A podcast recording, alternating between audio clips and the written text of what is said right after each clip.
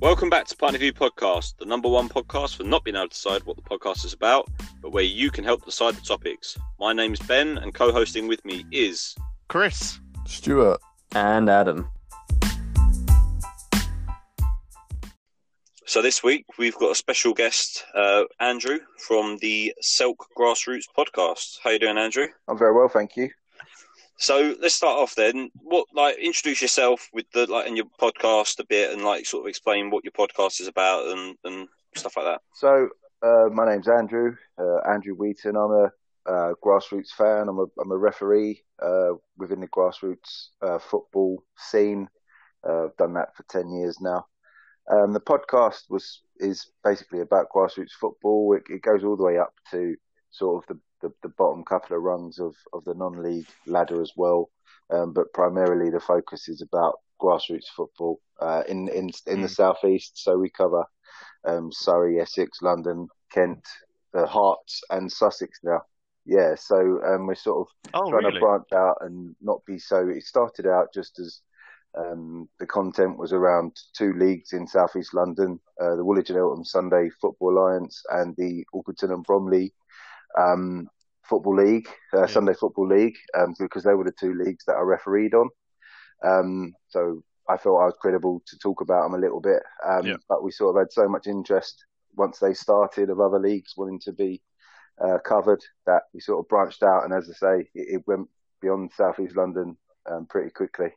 Wow, six. That's a that hits us because yeah. that's where basically we're all from. So, and Stuart Stuart plays in um, yeah, thanks, Dagenham it's Brentwood, so, Brentwood League, isn't it? So the Essex Alliance and the Essex Corinthian League are covered on one of our shows uh, by the same guy, Rob, um, who's a fantastic contributor. So the way we've the way we've grown the podcast was, you know, my time uh, is is so limited with work and family and the work I do already on the podcast that we decided to reach out to the community yeah. and say, you know, um, we want to grow it, but we, we can't do it ourselves. And, and leagues have actually they've actually taken the time to record yeah, for us weekly, uh, 10, 15 minute segment of a show and submit it. And yeah, um, the, the Essex Corinthian and the Essex Alliance League, uh, they're joined anyway, but Rob, um, I think they submit a show to, to a radio, um, a radio station or definitely to some kind of press.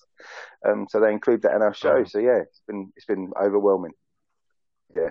It's not. It's not Rob awesome. who's on the board of the Alliance and the yeah. Corinthian League. Is yeah, it? I think so. Oh yeah. See, I I played for his Saturday team for a little bit. Okay. Glendale FC. Yeah, he's fun. I mean, he's, he's, brilliant. He's so his shows are so thorough. You can tell he's passionate. So I mean, these these are the types of people that we we accept as part of the show. Any, anyone who shares the passion uh, for their league or for their for their team, and they're welcome. They're welcome aboard. So, how did you go from like refereeing and possibly like playing to to going? Yeah, do you know what? Let's do a podcast about it. Like, what was that jump? Uh, well, sadly, I've never really played other than school football. Um, knee injuries from the age of eleven, uh, wobbly kneecaps, as oh, I, I as, I say. Uh, my knees were dis- my knees started dislocating at the age of eleven, so I gave up pretty quickly. Up when I was playing, the last game I played was probably sixteen um, and the kneecap came out again, and I said, no, I'm not, not going through that again. Um, so refereeing didn't really start until I was 27, 28. Um, so I'm refereeing in the Kent County League, and as I say, the two Sunday leagues. And um, the idea about the podcast really mm. came about. The first idea was for it to be about professional football, so talking about the Premier League and the Championship and all that. But I, I, I listened to a lot of podcasts, and I just didn't want to be one of the next. Yeah, so I listened to the Football Ramble, Football Weekly. Uh, used to, used to listen to uh, all of all of anything, everything and everything I, I would listen to on professional football, and, and I just thought, well, you know, I'd like to give it a go, um, but I just it, it, just wouldn't be as it wouldn't be as good. So I thought, what can I what can I talk about? And it was the football that I was taking part in because a I loved it. I love everything about grassroots football, and b mm no one talks about it, and it, and it doesn't get the coverage. It doesn't get the coverage it, no, it yeah. deserves, and there there won't be a footballer playing in the Premier League today or an English footballer that hasn't kicked a ball on a Sunday morning, I'd imagine. And um, it's just it's it's the purest form of the game. Yeah. It's where you get so many characters and when I started the podcast, my sort of target audience was a mythical character called um, Dave the Postman, who I think when well, this this is the guy that I think about when he's on his he scored a hat trick for the Dog and Duck on Sunday, and he he goes out after the game. He has a beer with his friends, oh, yeah. um, but then generally that's it. You might get a bit of banter about it in a group chat, but I wanted to provide all of the Dave the postman's in in the southeast of England a little just a little five minutes of someone else that they maybe don't know mentioning. Yeah. Um, and you know, we, we like to cover all of the glamorous teams, your SE Dons, uh, your Lambeth All Stars in this area, uh, your under the radars. Um, but I think that Dave the mm. Postman or the Dog and Duck or whoever it is, they deserve as much of a shout out for being part of Sunday League football as the big boys. So that's the aim of the show to, to, cover everybody from, from the top, the very top division to the very bottom division. Everyone deserves their, their 10 minutes. Uh, and just on that, obviously you mentioned SE Dons and under the radar there, and yeah. it'd be remiss to not mention Palmers as well. Yeah. Um, how have you found? Obviously, every every football team's got a YouTube channel now. Yeah. I mean, even even our own team, yeah. uh, got, we've got a few bits. Everyone wants to be YouTube famous now and do all this side of things. Do, do, you find that helps your platform or sort of hinders it? Yeah, it helps me to, you know, Palmers were the first YouTube team that I really watched because I think fundamentally when I started watching, it was it was the quintessential Sunday League football, grassroots football. I do think they went away from that I think they went away from that a little bit, um, and they got a bit. They they changed the team, and some of the old faces weren't playing very much, and they moved away, and they tried to be. Mm-hmm. They tried to become a, a, a, sort of Galacticos and, and, and get some big players in. But when I started watching Palmers, I think it was mm. the football was the was the main bit, but building the characters and stuff was was fantastic, and you really got into to to that type of thing. When a team when a team uh, decides to record their games for YouTube, I think they have to make a decision whether they're just doing it to put their games on so they can watch them back, or whether they're doing it to be to have a show, so an entertainment thing.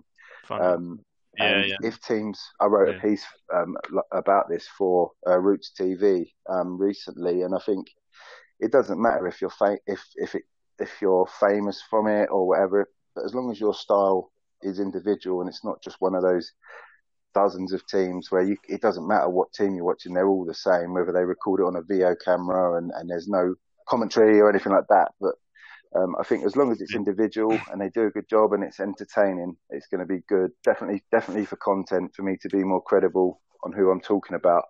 Um, it helps me to have a look at teams. Certainly, if a team's coming on as a guest to the podcast and they've got a YouTube channel, I will have a look just to to, to get a some kind yeah. of idea know, we start we try to do one with as uh, I'm the cameraman as such, I guess for Stuart's team that he plays on Sunday League, and it is it's it's a tremendously hard thing yeah. to do to make it funny, and also give them what they want to see their things back because obviously using whatever equipment we have, it's very hard to capture that the, yeah. the focus of your eyes through a small screen. And it's like people are like, oh, get can you get me a, a close up of that shot? I'm like, yeah, you, are out of luck with that. It's all pixels, mate. well, I mean, you hear it all the time. Teams, teams that record their games, every team they play against wants the footage as well. So um, it just, I mean, I like it. I like the YouTube, the teams recording their uh, games. It's, it's fantastic. But I just think if if if you're going to have a go at it and want to be seen as a YouTube team, I think there's a lot more to it than just recording the game and, and sticking the scoreline in the top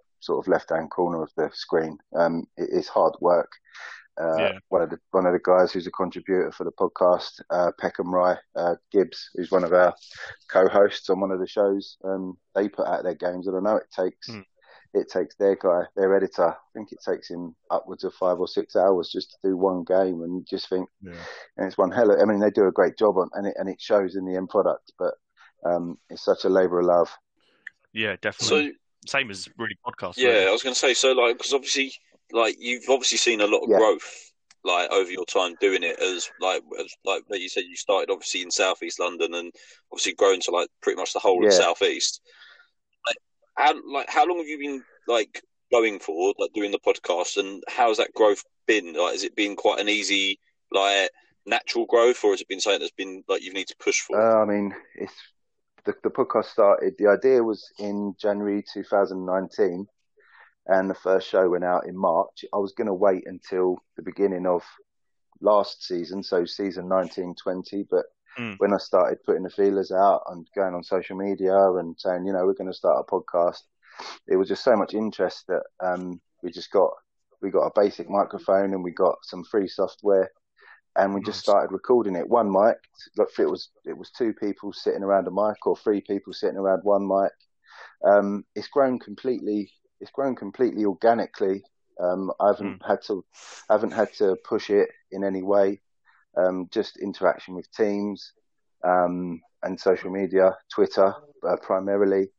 Um, it's happened organically. Uh, really, where we are now is I never foresaw it getting to this sort of stage in, in my wildest dreams. It's, it's not something I'm really bothered about. The, the, yeah. I think we've had um, 54 54,000 listens on SoundCloud um, from from February from February 2019. Um, that's over a number of shows. Um, obviously, we've had I think we've got, we're up to 250 shows, in, 250 episodes over all of the different types of shows we put out. So there's been a lot of work put in by um, other people as well, not just me. Um, but yeah, it's grown organically, and the leagues have joined. Um, if generally, if it's just a text to say, or or an email or a tweet just to say, would you like to be involved? Mm. Leagues say yes. So there's there's no cost to the league. It's only their time that they have to give up. Yeah um, yeah, it's, it's, it's been a mad it's been a mad sort of journey really. Mm. Um, but I, I, I, if we actually put some effort in, it might it might go yeah. it might go big. Yeah, it's good. Yeah, I, I mean, I, I, have to admit, like, I didn't quite realise how, like, I like to be the size that you're at. I didn't expect it to have been only going since like last year, basically. Well, it shows a massive, a massive. Um, it does, and it shows that there's been no interest. Need for it, really. No interest in it um, up until now, especially uh, for content producers. But there's some there's some sort of people now. There's a group of us in the in the uh, grassroots content producing uh, scene. Uh, myself, mm. the amateur footballer, uh, Roots TV. Um, they're free. We're sort of um, they've all been going about the same sort of time, and it's growing. There's lots of people that want to be involved. Lots of people uh, want to speak out and support the growth of um, grassroots football. So it's just been it's been waiting to happen. It's just that no one's really switched into it, and now a few people have, and and it's taken off. Yeah, it sounds it sounds good as well because it doesn't sound like you're anyone's competing with each other. It's all like working towards the same goal. Well, like uh, like you could see in some like mm. some communities that like somebody might have the idea and start it, and then somebody else might go, "Oh, you know what? That's a good idea. I'll do the same yeah. thing and like compete." I think, but it seems like you guys have just really gone. No, that's a good idea. Let's all work towards it. I think where where the people that I've just mentioned are in sort of different geographical locations. I think what's happened is we've all settled on our on our immediate area, and if there's any crossover, then that then that's that's that's good because teams get double the coverage. I think where where Silk Grassroots is a bit different to the other people yeah. I mentioned is that we've got no YouTube presence whatsoever. So we're not we're not sort of trying to get subscribers. We're not trying to get clicks. It's just whoever wants to listen. My my initial idea was that mm. 50 listens would be would be a good thing, and um, per show I'd be happy with 50. I sort of worked that out as as two football pitches of, of players, and, and that will do me every week. And Mm. Now we're seeing um, some of the episodes are up to a thousand listens for the the SE, S, the SE Dons, and you, we're averaging about 300 listens per show um, per week. It's up at about 1,200, between 1,200 and, and 1,500 listens a week. Um, as a as a complete network, I call it a network because we've got four or five sh- different shows that go out and different contributors. But essentially, under the Silk Grassroots banner. We're probably it, at, at, its height. It's, it's been quiet now during lockdown, obviously with no with no football as such to talk about. Um, but yeah. it's coming out about 1,200 yeah. to, 1,500 listens a week on average. It's, it's pretty yeah, It's definitely impressive. I have to say, it's definitely impressive. Yeah, as I say, it's not something I'm driven by. Like I like, to, away, I, I give a weekly stats on on on social media. Um, of what's happened in that week. So how much how many shows we put out, how many hours of content we put out, mm. the Twitter followers, but because mm. because there's no, it's not revenue driven in any way, so we don't get money for anything that happens through those clicks or through those yeah. listens. It's just, it's just, it doesn't matter yeah. to me. It's pure, it's a pure passion. Yeah, it is, and you know we've, yeah. we've got sponsors um, on the back of it, but really we put all of the sponsorship that we've got in back into the community um, with um, sponsorships on on sleeves, so logos and stuff. We've put that all straight back in. Um, asked teams if, if they would let us cover the costs, just marketing. It's, it's free marketing. It's not free marketing, but we cover the printing costs yeah, on yeah. the on the shirt sleeves, and all the teams said yes. Who we approached, so um, we've put that money back in. We've upgraded. We've got three mics now, which is luxury compared to four people sitting sitting around one sixty pound microphone. But all the money we get yeah. in, we put straight back into the podcast to try and improve um, the listening, or to try and get marketing, or to try and do. Um, we have a charity thing now, so all the money goes goes into that as well.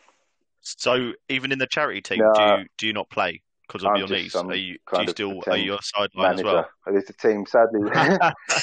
that yeah, sounds sounds a lot like Stuart. well, we've got about three or four managers in there, so I mean, I'm just I'm just the sort of the bloke that decides the substitutions, or when someone tells me they're knackered on the um, sideline that um, that they want to come off, I'll just tell the player yeah. who who has been brought in to replace him to go on. So, no, I mean, the, the charity thing is great. We're supporting the Mike Strong Memorial um, Fund, which is a, a trust fund set up for two little girls of a guy called Mike Strong who took his own life about 12 months ago. Uh, Nick Pitt, one of our contributors on the Saturday Manager show, started a, a fund uh, for those girls. And uh, he had his own sort of annual yeah. charity game that they play for Mike. And in January last year, they got um, they raised about six thousand pound for for the for the charity, which was fantastic from one event. Wow. And then um, we started. I started to think, yeah. well, how can I contribute to that? Because I was refereeing that game, and it was probably one of the nicest um, games I've ever been involved in. It was competitive football, but the whole um, the whole thing was just so nice to be part of. And I thought, how can I help to contribute that? Maybe make it 10 grand a year. If they're going to do that game once a year, how can we make it 10 grand a year? And we thought up the charity team. And again, we just reached out to some yeah. people that we know in the community.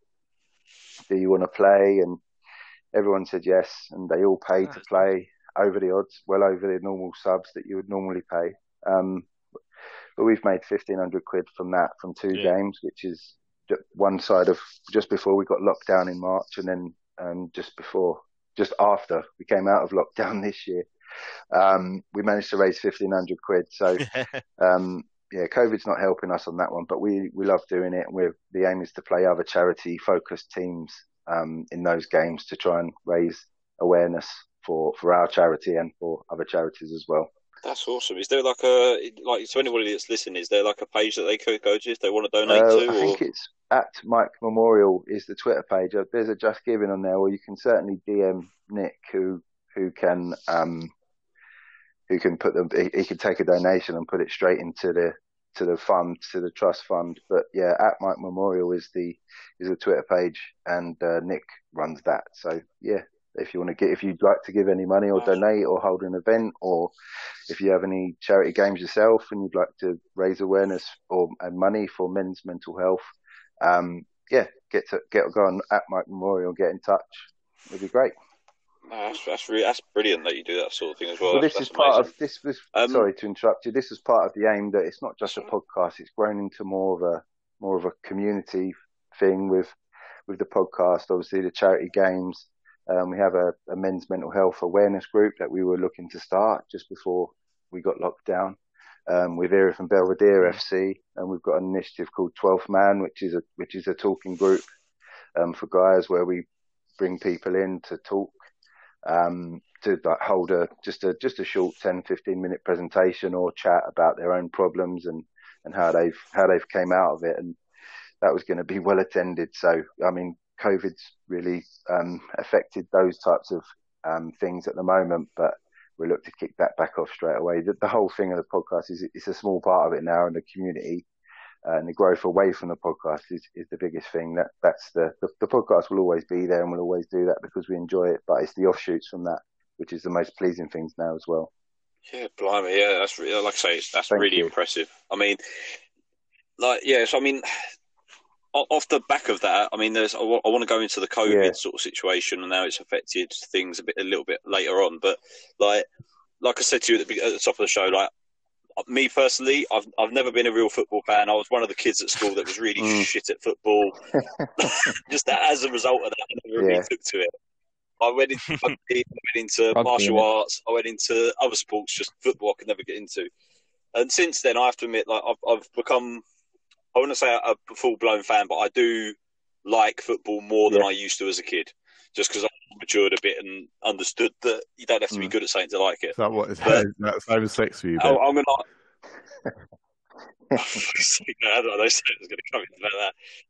But um, I'm going to ask a really naive question, only because I am, like I say, a complete yeah. novice when it comes to it all. In regards to Sunday League football, like where does that place in the like in the great scheme of like the football world? So like, because obviously you've got like if you like your your, your mainstream football within the Premier League, and then obviously the the leagues like below that.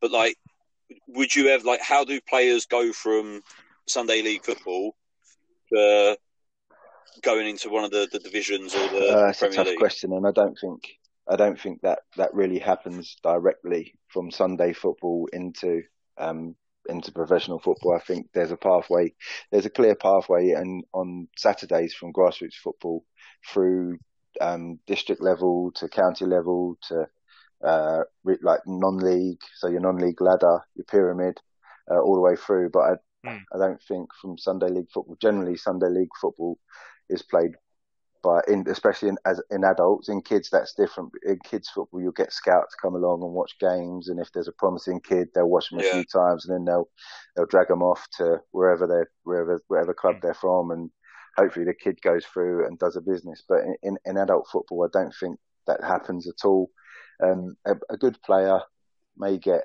a mention uh, to their to their Bostik League to their Bostik League manager or their their SCEFL League manager down here, um, down this way. That's our step five, step six league. So if a good player shows up in, in the Sunday league football and a player on that team plays in a, at a decent non-league level, they might say to the manager, come and have a look at him, see what you think. And then that, that could be a pathway.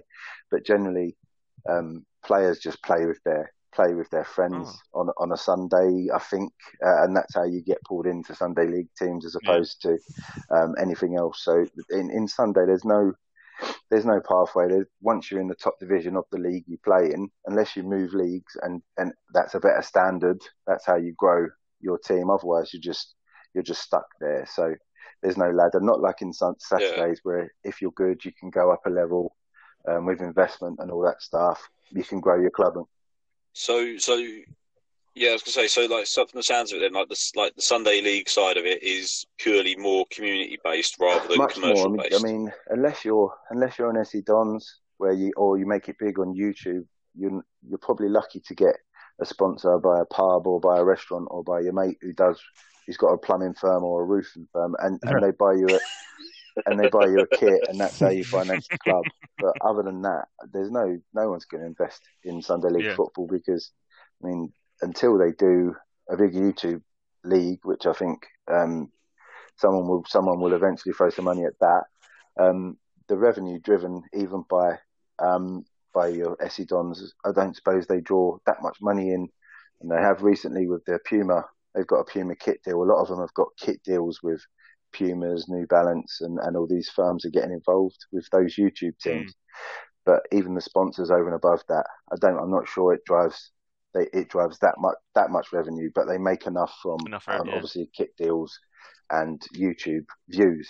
But um, yeah, as I say, your average Sunday league team yeah. might be lucky to get um, 500 quid thrown at them by by their mates for company who wants to do it because he gets to claim it back in tax or something. You know how these how these things work. Yeah. Or it'd be a pub that wants them. they, they buy the, the teams a kit and they go back there every Sunday and they get a couple of sandwiches. Yeah, yeah. that's that's what happens. Basically, that's what you, does. that's the that's the that's the only way that teams can get that lump of money to buy things up front, rather than having to wait months or years even to go through subs. And you nick a, you manage to put twenty quid um, in on your away games in a bank account, and then let it grow for a season, and you might have enough money to buy a kit for the next year. Um, that's the only way you can generate money is by having these yeah.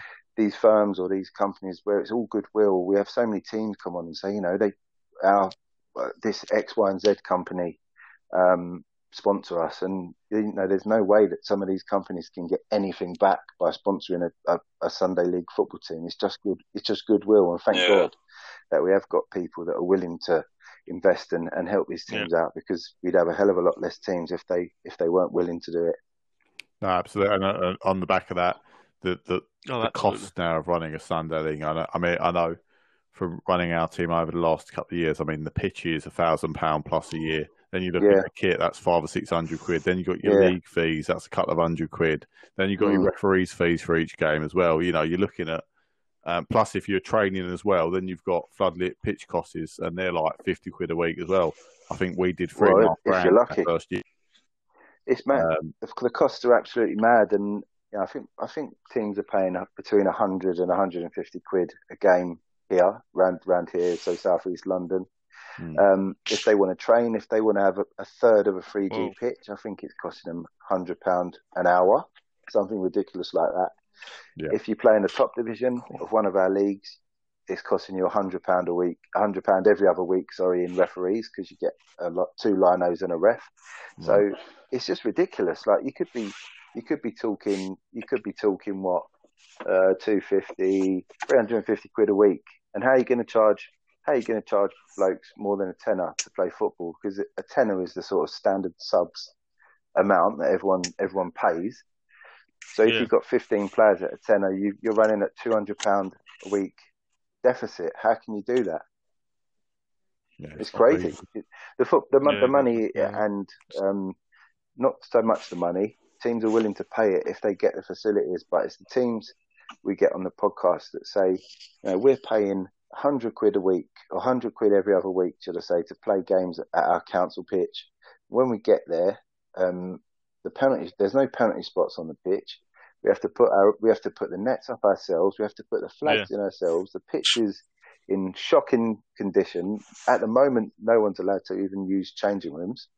So they're just turning up. They have to do all this crap themselves yeah. on the pitch, and people are saying, you know, what what are we actually paying for? Because it doesn't look like the pitches have been worked on massively. All the council yeah. staff have been on for these uh, uh, green spaces have been furloughed through this whole thing because there's no reason for them to work if no one's playing football.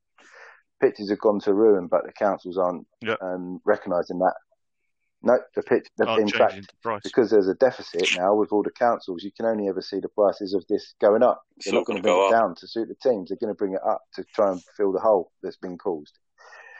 So it's only going to get worse. Yeah, and, exactly. and money is, yeah. is probably the biggest thing um, we hear about in grassroots football from speaking to the teams. The pitches, the pitch quality, and uh, the money. Uh, funny enough, referees referees are like five percent of the complaints, and you'd think it'd be hundred percent of the complaints sometimes, yeah. but it's it's always yeah. it's always pitches. it's pitches or ref. So is it, it, on that kind of basis? Is there any way to get more facilities, to like more pitches, for example, to play on, like uh, convert more public spaces into? into I mean, you'd think. I think the average three G, three G or four G pitch costs about four hundred thousand pounds to produce. So, but I mean, if you it doesn't take that much space to build to build a, a, a 3G. You think the amount of brownfield sites that are just sitting there doing nothing at the moment, they could pretty hmm. simply flip them uh, and provide these facilities. But once you once you spend the 400 grand on on the 3G pitch, um, it takes a long time to get that back. Whereas if you build uh, a, a four, three or four story um, flat or housing block on it, they're going to get that back within yeah. pretty quick. So more money. yeah. So I, well, yeah. What I'd be kind of surprised with is like someone like the FA, for example, wouldn't step in and just, for example, like just supply the money or just like make sure the councils aren't like get going. I'm not sure. Just provide for they do. They do have schemes. Uh, the FA for um, yeah. I, I think from the Football Foundation uh, yeah. to support the upgrading 3G and 4G pitches, uh, but even so, few and so limited. And They're even like non-league teams are struggling to scrape the cash together to upgrade their grass mm. pitch that is waterlogged for half the season yeah. up to that 4G pitch so they can get multi-use out of it. It's exactly. So it's a six. They they're all a mm. success story. Some of the clubs mm. that have got them, they're, they're thriving now. You look at uh, Maidstone down in Kent. Have got a lovely 4G facility there. Sevenoaks Town in Kent have got a nice facility, and because people can constantly train and play on them, and it doesn't degrade the pitch, they're big revenue yeah. builders. But then again, they're high cost to use, so the club the clubs do benefit from it. Um, but mm. yeah, I mean they are the future. I don't know. How, I, I don't personally. I feel a lot more um, sore after being on a 4G pitch in a game than I do from grass. I notice it in my in my knees and and uh, ankles uh, mm-hmm. when I when I've been on a 4G pitch. It's not it's nowhere near as natural feeling as grass. But I mean, I take a I take a 4G pitch over a lumpy mm. a lumpy grass pitch every day of the week.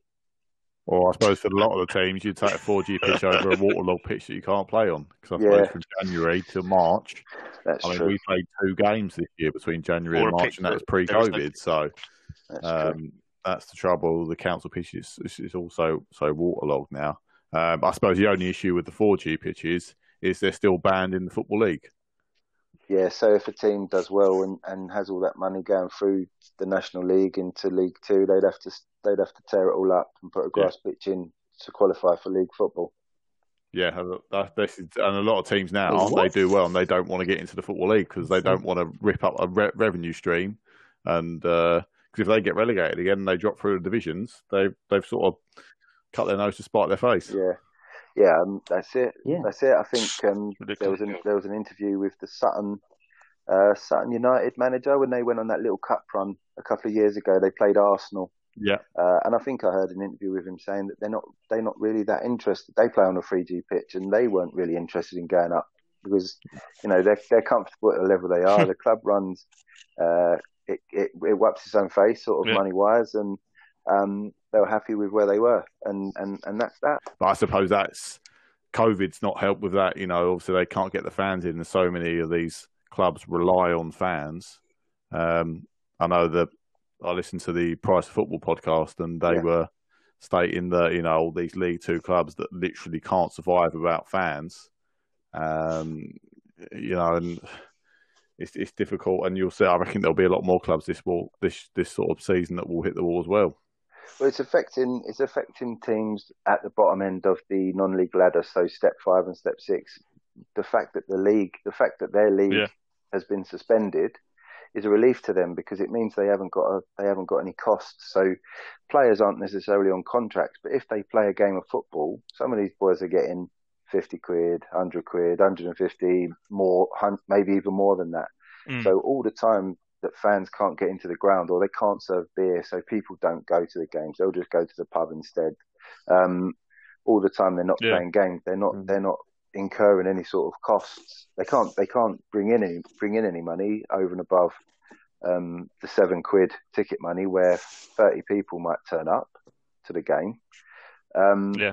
They can't. They don't. They're not bothered about the, the season actually restarting in a way because it means they haven't got to pay players. They haven't got to pay bar staff. They haven't got to pay uh, whoever. They haven't got to get the, they haven't got to pay the groundsman. Mm. All this type of these things that cost money. Um, some clubs can't do it unless they've got the beer, the, the bar takings, or they haven't, or they've got 50 people through the gate or 100 people through the gate. Some of these clubs that have been going for hundreds of years that you've never heard of, mm. but they've been in the local community for all that time will sadly go to the wall um, in the next in the next year yeah. or two because as long as people can't go and watch their games, then the, the clubs are going to go under. With that, mm. you've got like the unlikely stories of like Wrexham that have got just got backed by Ryan Reynolds and the guy from Only Always Sunny. So it's like that kind of yes. thing is like you hear some teams that are like got such history they're getting kind of saved by people that obviously can afford to save them and not worry about the fact that they're not going to make any revenue off of them just to make sure that they don't. Yeah, I, guess, I mean that's luck, isn't it? That's that's pure luck. And a team like Wrexham yeah. were sort of long term members of the football league in England, and now they I think they're playing back in the Welsh uh, the Welsh league now. But um, you know that's yeah. that's luck. That, that that doesn't happen very often. So on the back of all that, like as sort of like a, a yeah sort of a final sort of wrap up question, really. Like what do you what do you think the future of like sort of the Sunday League and like grassroots football is going to be after COVID? Like once this is all done, like how do you get back to normality? Because obviously it's affected it's affected it in such a big way. Uh, with, especially with obviously like so yeah. like we've touched on it quite heavily obviously with mm. the revenue side of things like what's the route back to getting back to normal because i can't imagine that although obviously the best advice is like to live within your means and cut costs where you can just so that you can rebuild at a later date i can't imagine that uh, everybody's I mean, heeding that advice grassroots, grassroots football or sunday football will will continue to to uh, to thrive i think because as i say it's the it's the entry point for most people most people as a kid. I think that that won't stop. You might lose a few clubs, but all of those players go to other clubs, and there'll be football. There'll be football for everyone. Uh, I think you know it's it's it's still pretty much up in the air uh, with all this COVID stuff. It's a hard question to ask because we've we've been stop start already this season. We've already lost a month um, of it. Um, we lost two months of the back end of last season. Um, it's, it's a hard question to ask because we don't know what the world's going to be like in, in six months' time. Um, we don't know what the season's going to be like, or the, what the what the world's going to be like in August or September next year when the new season starts. Hopefully, we get to finish this season. We didn't get to do it in most cases last year uh, by, by by filling mm. all the games. I don't think there was one league probably that got all their fixtures done in in March last year. So um, it's a very hard question to ask without knowing what things are going to be like. There may be some people that, um, the, some clubs that fold. There may be some people that lose their jobs and they won't be able to take part in it anymore because finding that tenner um, subs, they can't do it anymore. Um, it's it's sad. I mean, but um, in, yeah. in in our particular area, there's there's a lot of teams that are do it that are, you know um, really supporting their players. A, a, team called Spring Hill United in the Woolwich and um, Eltham League um, they make it affordable for their players. They're, they're a club that's been going for 40 odd years. They make football affordable. Yeah. Um, lots of teams do that. Um, I, my hope is that we can go back to normal. Um, we'll, we'll, be pretty, um, we'll be pretty resilient. Everyone just loves playing Sunday football. It's pretty much, um, in my view, it's the purest, it's the purest form of it. Um, jumpers, jumpers with yeah. goalposts and all those stupid sayings that get told, but I mean, there's there's just something there's just something brilliant about turning up on a Sunday to um, a, a, a terrible a terrible pitch uh, and um, just having just the whole thing of cheating linos and um, just, yeah, just, yeah. you know the, the crap smell. Don't we talk about just all of it. It's the yeah. best. Grassroots football is the best form of the game. I completely, completely. You agree. haven't got to worry about VAR if the ref makes a mistake, he no. makes a mistake. It's a genuine. It's a bloke who delivers letters or drives a bus six days a week, yeah. and Sunday morning is his time to go out and have his little bit of of of him time uh, or their or her time. Uh, so I, I just I hope we are resilient. I'm sure we'll be resilient. We've got lots of good leagues doing lots of hard work and putting in plans and different sort of options for what happens with COVID. Um, I don't, to answer your question, I don't think Sunday League football will be that different on the back end of COVID. We may not see some teams that we're used to seeing, but the the interest in it has grown so much in the last five years that I think we we're going to be basically in a, in a similar position. Hmm. Do, do, you think the quality's improved in Sunday League? Well, yeah, that's... because I think where where the interest has been made from, you know, you have to give um, SE Dons have their critics, and Under the Radar have their critics, and Hashtag United have their critics, and it's just all that all that they've they've done is brought eyes onto grassroots football, so more people are interested. If a team films their games, then players want to play, and that drives up the quality. Teams want to players want to see themselves on YouTube scoring a brilliant goal. I think the quality, especially in our area, um, it's all I can speak for really from what I've seen, but the, the quality in both the leagues that I referee in has gone up. Um, it's not to say it's miles better. There's always good teams, but you see a hell of a lot of teams in the top divisions stacked full of semi-professional players. You've got players playing in conference, the conference level. If they're not contracted to that club, then they're allowed to play Sunday League football.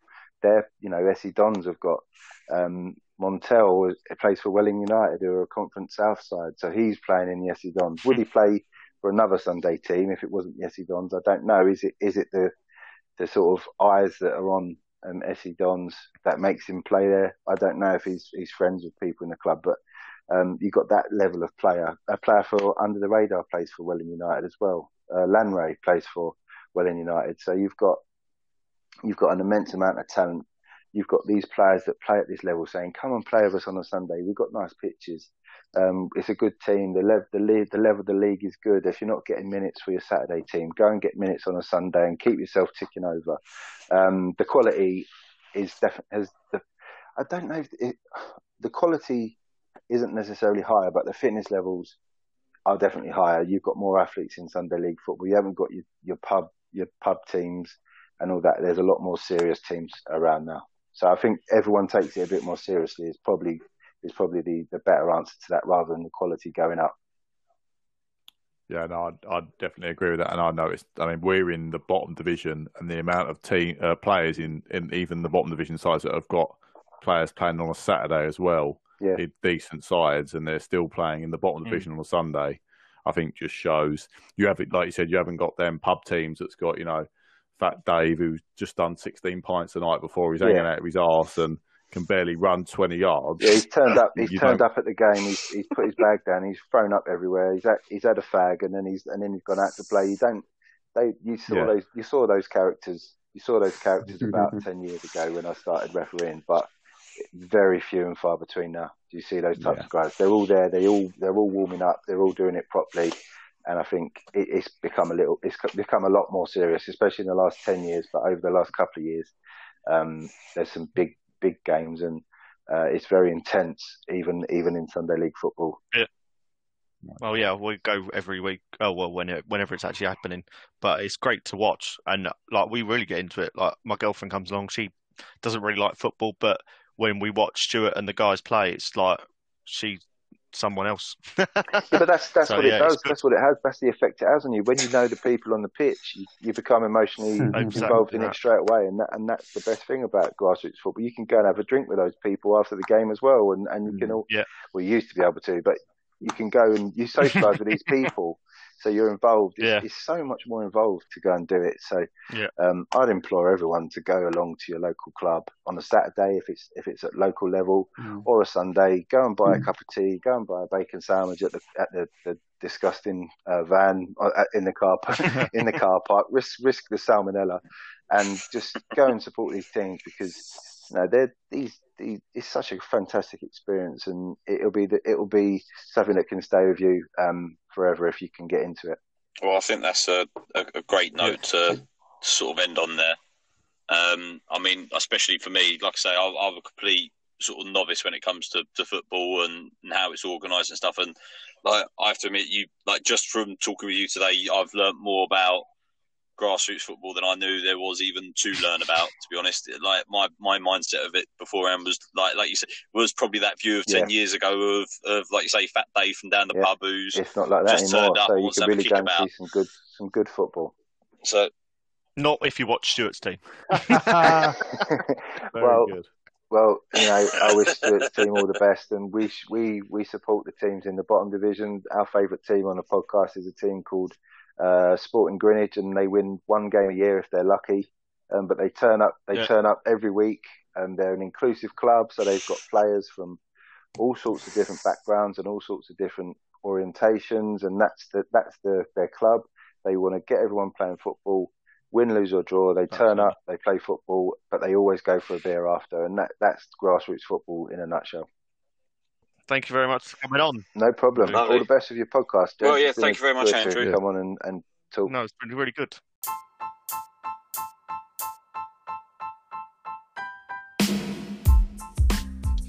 Thank you guys for listening to today's episode of Pint of View. Make sure to follow us on all our socials at Pint of View Pod across the board or email us at pintofviewpod at gmail.com.